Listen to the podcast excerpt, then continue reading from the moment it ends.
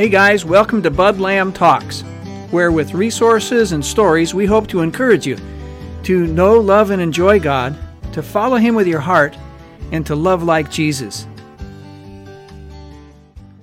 This is part three in a four podcast series that I'm calling Why, What, and How. Previously, we took a 30,000 foot look at three words which run in the background of our thinking and our doing.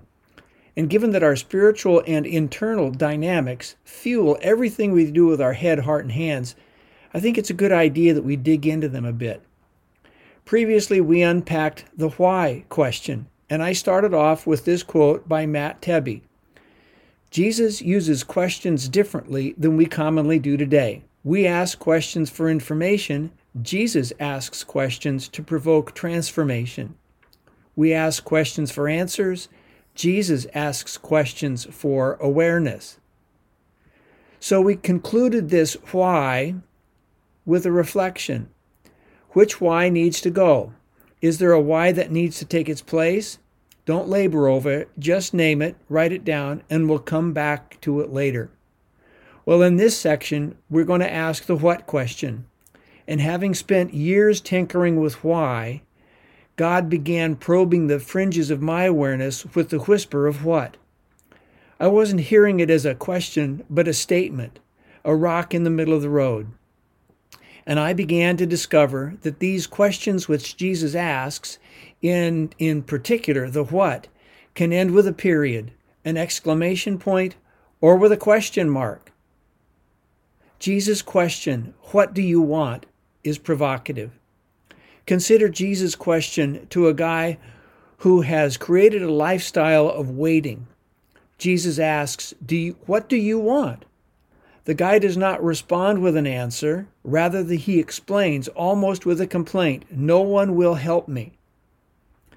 Consider now how Jesus asks almost the same question to a man named Barnabas, who, like the previous guy in John chapter 5, needed help with something, Bartimaeus responds with a strong, clear, I want to see. Several years ago, when I was in a season of painful transformative change, I stepped out of pastoring in a large church into some unknown, undefined career next step.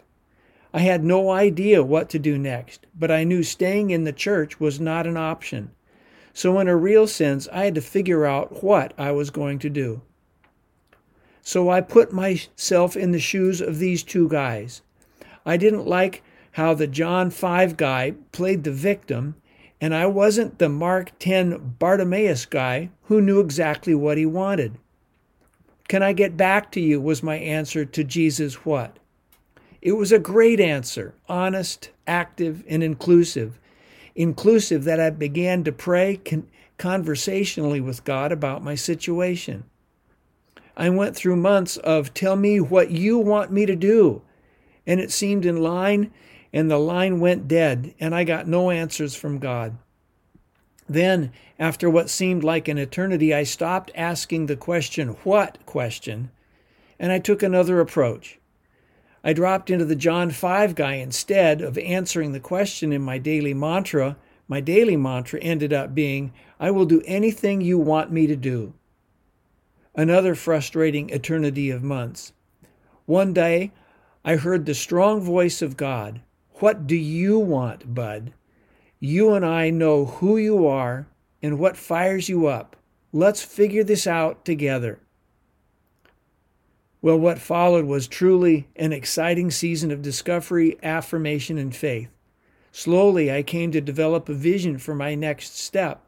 You see, I changed my what from a question mark to a period.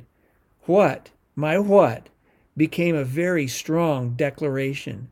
Strong, like Bartimaeus in Mark 10. Note, I didn't attempt to figure out my what through God was as though God was too busy for me. No, it was deeply collaborative experience that included God and many strong friends. Choosing the can I get back to you may be the ticket for you. Forks in the road prompt us to invite God in. So why wait? Pray. Oh God, my Creator and my Redeemer, let's get after this together. I want to become like the Mark 10 Bartimaeus guy. I want to figure out my what. Amen. Well, that about wraps it up. Thanks for tuning in for today's podcast. Don't forget to subscribe and share it with a friend. And for more information about who we are and what we do, check us out at budlam.com.